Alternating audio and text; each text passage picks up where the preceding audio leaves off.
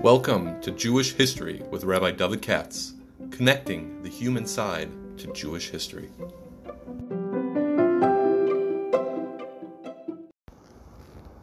For sponsorship opportunities or to support this podcast, please visit our donate page at www.support.rabbidavidkatz.com. Hi, it's a Thursday afternoon. I'm actually a little under the weather. I might take a test or something. I don't know, coughing and whatever. Uh, you'll bear with me. I feel really feel blue, but uh, the show must go on. And so uh, I want to say something. Today's supposed to be a, a podcast about tefillah, as always, sponsored by Mishpachas Stefanski. But I want to. Um, I'm all wrapped up uh, in this uh, big scandal that just had with Chaim Walder and all the rest of it. And it's no gay to tefillah, as you'll see in a second. And uh, just to share some of the ideas that have been going through my head the last day or two. because, as far as I'm concerned, the guy's guilty of sin. I don't understand why they're making a big deal that it's Ritzicha and all this. I just don't understand it. Um, after all bad things he did, and you know, I don't believe all these things that they put out in, in the names of famous rabbis. It's hard to relieve um, because you know this is you can do tshuva for, and that you can't do tshuva. It doesn't make any sense. I'll tell you what I mean, uh, and then I'll try if I can remember to connect it to a wider theme, which is all at the heart of tefillah in general, and that's uh, uh, Klal Yisrael.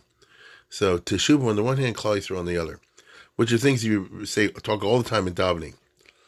now, there's a famous business, and I know I've mentioned before, more than once, from Lampronti, you know, the Pachad Yitzchak. And I saw it years ago in uh, one of his Hagione Aloha articles. And so you probably have it at home or something. and the long and the short of it goes like this. There are two types of sins, A and B. One is quote unquote a good sin, another something you can repent for, and the other one you can't. The other one you can't.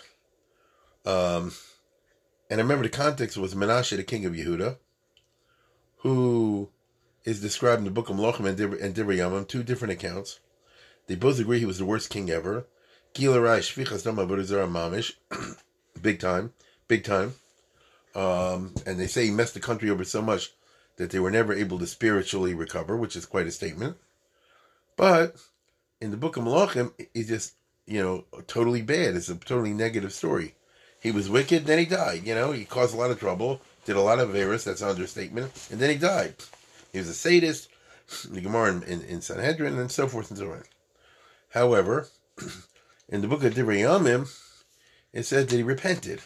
That at one point he was captured by an enemy raiding force, and by the time this from Ashur, and by the time the story's over, he repented. I won't go through the whole story again. If you're really interested, I'm sure I said this over when I did Lampronti, and I'm sure I've done it other times as well. and so the question is, he said in Pachad Yitzchak, that's the Encyclopedia Talmudit of the 18th century, right? From that famous rabbi and his students in Italy in Ferrara, and under Teshuvah. And what he says is that um, what he says is that basically there are two types of errors, uh, A and B.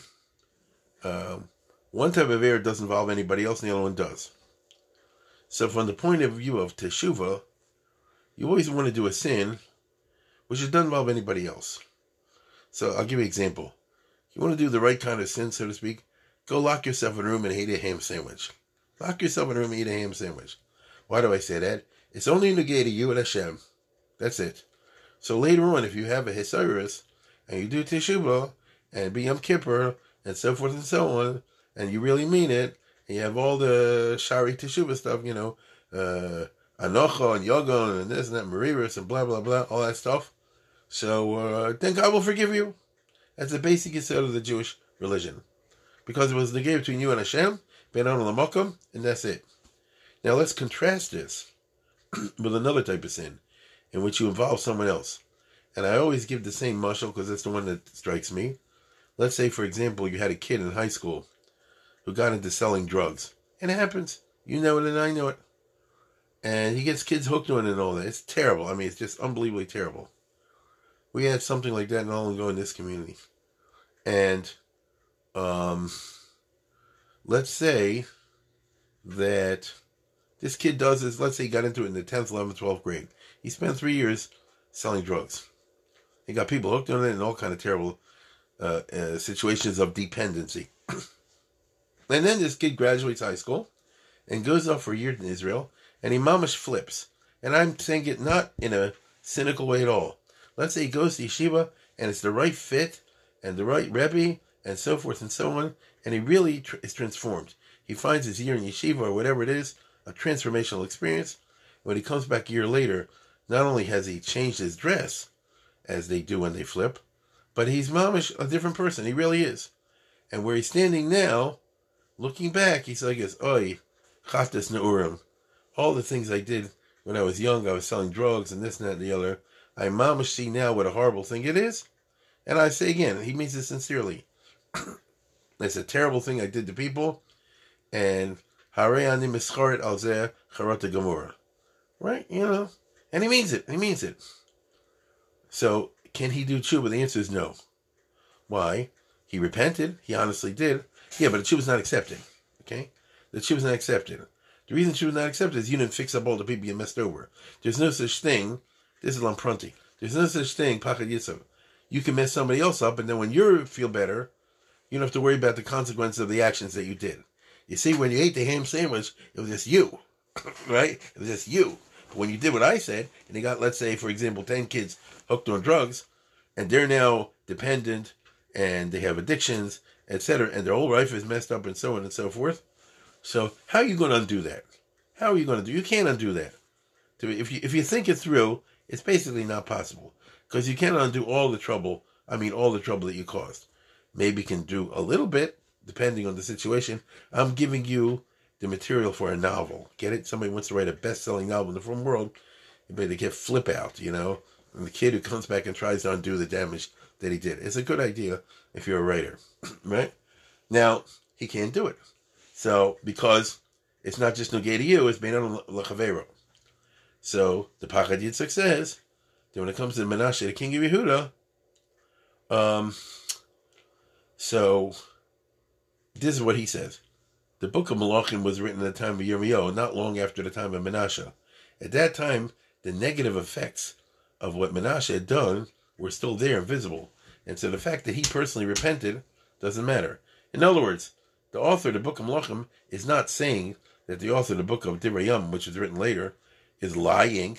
If it says in Divrei which is part of Tanakh, that Menashe did Teshuvah, then he did Teshuvah. But his Teshuvah wasn't accepted, at least not from the point of view of the author of the book of Malachim, which is Yirmiyahu Hanavi. okay? He lived, uh, you know, mamish not long after that. Uh, I think he started with Yoshio, I think. and um, and Yoshio would be the grandson of our villain today, of, of Menashe. And therefore, who cares what Menashe did? He may have repented. It doesn't matter. It's not accepted. Masha and Cain, the theory goes, by the time the book of Diriam was written, that's by Ezra Sofer. It's a hundred years later, something like that. The effects, you know, that base of been destroyed, everything was shattered. Nothing was left from the bad stuff from the earlier era. It's like I would tell you, uh, I remember Chaim Grade has a novel about about the Aguna or something like that, where they're all fighting in Vilna. But by the time the novel is over, the author says, I visited there after the war. They're all shot by the Germans. It's not no gay anymore. All the controversy. I haven't seen the book in a long time. And the fights in Lashon Hara and Israel. Who cares? Then Hitler came and just shot everybody. And so, you know, the consequences of that fight are gone, tragically. So that's what happened with the destruction of Bayis and the terrible sufferings and blah, blah, blah. And so the result is by the time um, the book of Dirayam was written, they had a different perspective on this. And Menashe, as I say before, sincerely repented. And by that time, his repentance was accepted. This, some of you will remember, is in the first parak, I think, uh, I mean, the first Mishnah in Chalek in Sanhedrin that I did long ago. And, um, you know, they talk about whether Menashe's um, repentance was okay or not. so, in other words, even as late as the Mishnah period, Menashe is a controversial figure. Mamish over what I'm talking about right now. Now, isn't that exactly Chaim Walder? right? If he did all this stuff to all these victims, how are you going to tell me he repented? It's garnished. You understand? It's garnished.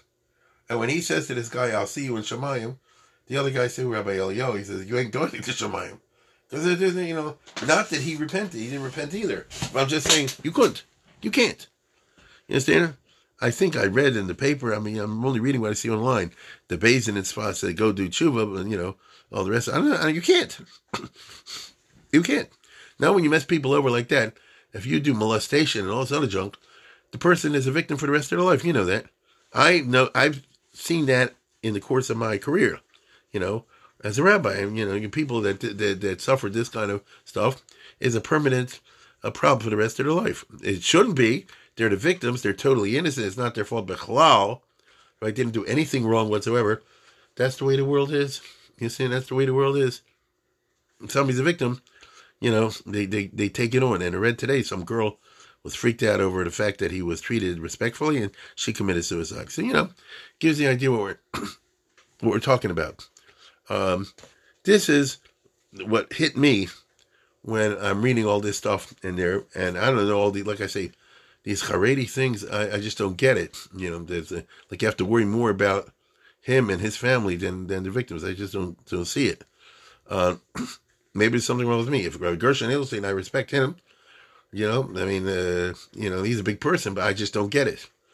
Um, now, I'll tell you something else, because this is really what I was uh, led me to, to think of this subject. Um, you ask yourself the question, you know, when it comes to davening, so a lot of the tefillos are uh, Amchi Yisrael and Klal Yisrael, and what we really are praying a lot of time is the zechus of the Kal of the Tzibor uh, should help us with a good mishpat. Um, now, the problem, of course, is most Jews today are not frum.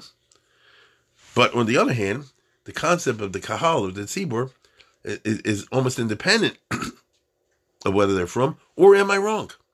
This is one of the great uh, innovations or challenges in the modern era that no one's had any idea how to deal with. Uh, we haven't come out with a consensus in the last 250 years when this popped up. By that I mean, throughout history, you always had communities in which um, a lot of people didn't keep things and they led a, uh, to use frum language, a non Torah lifestyle and so forth, but they didn't make their own Judaism up. You know what I'm saying? They simply said, I don't keep Shabbos, I don't keep kosher, I don't refrain from hanging around with girls and stuff like that. It's my, it's my personal choice. But I'm not saying the system is wrong. So as long as you acknowledge, you know, the values of the system, so you're part of the tzibur. That's why you say b'shib shamata, b'shib shamayil, whatever, uh, materialist pali mavaryonim, which really you say dramatically on Yom Kippur evening by Kol Nidri, but really you say it all the time. For many reasons. Uh, I don't know if you, but nowadays, you know, with the Satmar and all the rest, they'll say this group doesn't really count as Jewish, and this group doesn't count as Jewish for this reason and that reason. It's a new way of looking at things. It's very strange, right?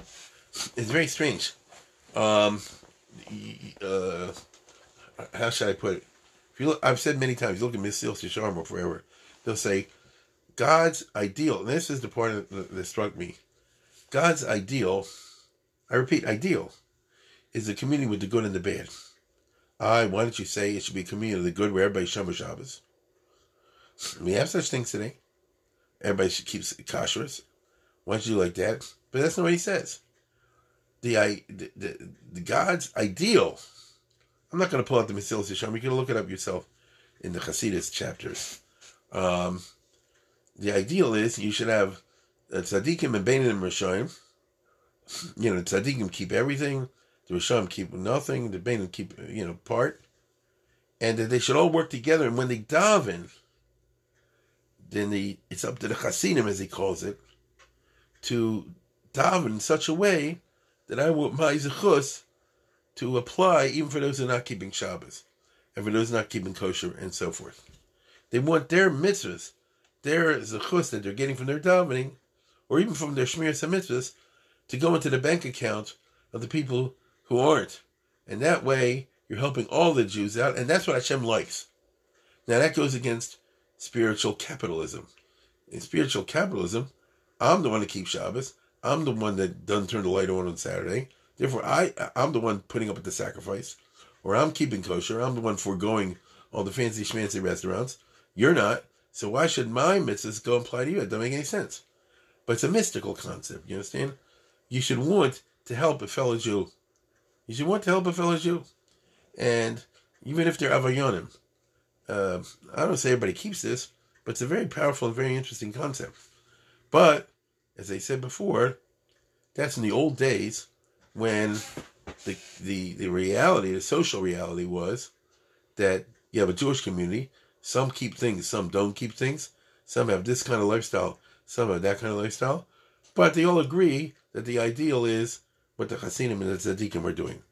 If you want a little bit of an idea of what I'm talking about, it's not exactly the same thing. It's a concept you have in Israel, or at least you used to have in Israel. The old idea, I never go to shul, but if I went to shul, it would be an Orthodox shul. You know, like the Chilonim used to say long ago, back in the 40s, 50s, 60s, and 70s, and so forth. I don't like rabbis, I don't like Judaism, I don't like all that stuff. But if I had to go, I would go to Orthodox shul, because the Reform conservatives baloney. The Orthodox, whatever. So that person is basically saying I'm part of the tzibur. How I conduct my life and my lifestyle is my business. But as far as what the Jewish standard is, that is the correct Jewish standard. That is the correct Jewish standard. And so, in that regard, to the degree you have what I just said, the state of Israel is almost like a tzibur, you understand? Shem is like a tzibur. now I'm going to take it farther. You see, from the old Chaim Walder business, you ask yourself the following question. And not only him, I'm just using an example because it just popped up in my head. Uh, I'll, I'll, get straight to it. If it was up to the frum world, it would never get out. You had to have the non-frum world go and expose it. The Haaretz newspaper, which is anti-frum, okay? They they got they they put it out there. Now, think about what I'm about to say. Why does God make it that so many people are frum, and so many not frum? The answer is, it seems, if everything was frum, you'd have too much junk going on because, by definition, once something goes very religious, with Hared or anything like that, there are power structures, there's suppression of information, there is all kind of factors. They again, they're in their elites who kind of protect themselves, their reputation of the old boy network. We've seen this, you and I have seen this, not just with Walder, but over the decades with different molesters and all this other kind of junk. It was up strictly to the frum world if the internet didn't exist, for example and things like that. You would never know about it. And you might tell me, so good, I won't know about it. But what about the victims? What about the victims? See, what you're doing is you're saying like this I just want a quiet life and let the victim suffer in silence. Just don't interfere with my personal tranquility. You know, I like to just go around with a quiet life. All the That's not right. It's a crying injustice. If this girl killed herself today from the anguish and so forth, then it goes to show you how much pain, you understand, people are feeling from what this guy did. And it's a good thing you had the Haaretz or, you know, other of these uh, magazines, which are not frum, they're Chilani, they're anti frum all the rest of it, but they're performing a, a, a service in their way. This is your Klal Yisrael business in a weird fashion. It just struck me in the last two days. I never would have thought about it otherwise. We need them just like they need us. We need them so they can say things that we can't say within our community. Otherwise, you'll suffer in silence and it'll be suppressed and I'll tell you again, today is better than it was 20 years ago, 30 years ago. 20, 30 years ago, they had no hesitation saying, this Rebbe, don't tell anybody about it. And this uh, Menahel, don't tell anybody about it. And this Mashgiach and a dorm, whatever, don't tell anybody about it. And don't tell anybody, don't tell anybody. And terrible things happen. Isn't terrible things happen? And, you know, somebody will say, well, how do you know you're right? Say what you want. I'll, I'll tell you again, it makes no sense to me to argue the other way around. We see the other way around. And it's also true that the type of people who are perverts and molesters are very clever. You know, it's very sneaky, uh, especially if you're frum and you're living a double life like that. Let's say, for example, you're a Rebbe, but on the side you're molesting kids. You have to be very clever and very tactically sneaky. You get it? They know how to maneuver the kids, especially the young ones, the girls, the boys, whatever they do. And the rest of us are silly putty in their hands because they're practiced in the arts of deception and they know how to milk the system. And it's true of any system in the world. You know, when you uh, are in the in group and you know the right buttons to push, the right people to talk to, then you can make sure that it won't get out there. Look, no frum newspaper will ever put anything out like this because they'll it'll be hurt hurt their advertising. Get it? Uh, we have not exactly autonomous coercive communities nowadays, but we have something approximating that because they, you know, they take away the advertising or they won't let your kid in a school or other pressures they can bring on people. But they're using it nefariously, you understand? They're using it to cover up things that the public has a right to know. I repeat, the public has a right to know. And the reason the public has a right to know is they should know what's going on. They shouldn't be deceived and they should protect their kids. If we have, for example, bar mitzvah teacher some people know that they're doing something wrong to their kids, but nobody wants to say anything, well, then I'll send my kid over there and he'll be a victim. Why don't you tell me? You see? Well, do you want to tell? So if we relied on the frum world, if we relied on Yated and Hamodia and the Mishpacha and the Ami, etc., etc., etc., it won't get out. It will not get out. You understand? And he said, and they have manipulation because he said this. The Olam's a Golam. They don't need to know about this. You hear what I just said? Olam's a Golam, and they don't need to know about this.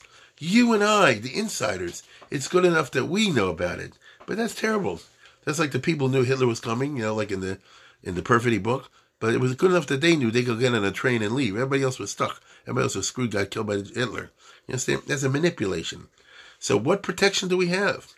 Not in the frum culture. You have no protection. So at the end of the day, you're relying on the non-frum. So that makes it part. It's funny. And this week, the Haaretz became part of Klal Yisrael, so to speak. Now I know they're not doing it for frum reasons. I get that, but in reality, God runs the show in a funny way. At least that's what it seems to me. And um, by busting the story and putting it out there, and they don't care about what the frum world thinks. You know, they don't have it from advertising it, quote unquote. So uh, you can at least get the truth out there and leave it for everybody else to go and try to hustle and pick up the pieces. I do not believe for a minute that this guy was doing this for years and nobody knew about it. It's not possible. LMI, people knew about it, but they covered it up. Well, how, how, how do you justify that? You understand?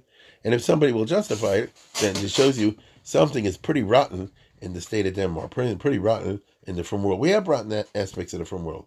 So um, it turns out that there is, in a, in a screwball way, at least I had a flash this week to me of the larger tzibur and that we provide things that they don't have. The frum world provides things the non-frum world doesn't have, but the non-frum world provides things that the frum world doesn't have. It's it's very interesting in that particular regard. Now, somebody might not like what I'm saying. All the rest, I get it, but I just figured so much of this is in the davening.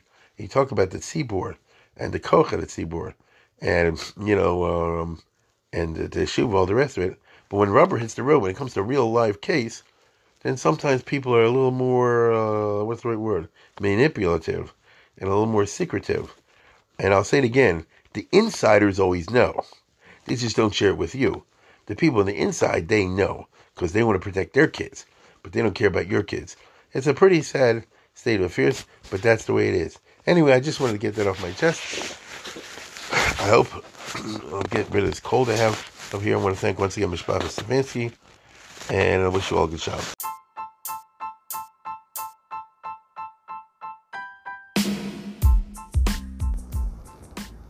For sponsorship opportunities or to support this podcast, please visit our donate page at www.support.rabbidavidkatz.com.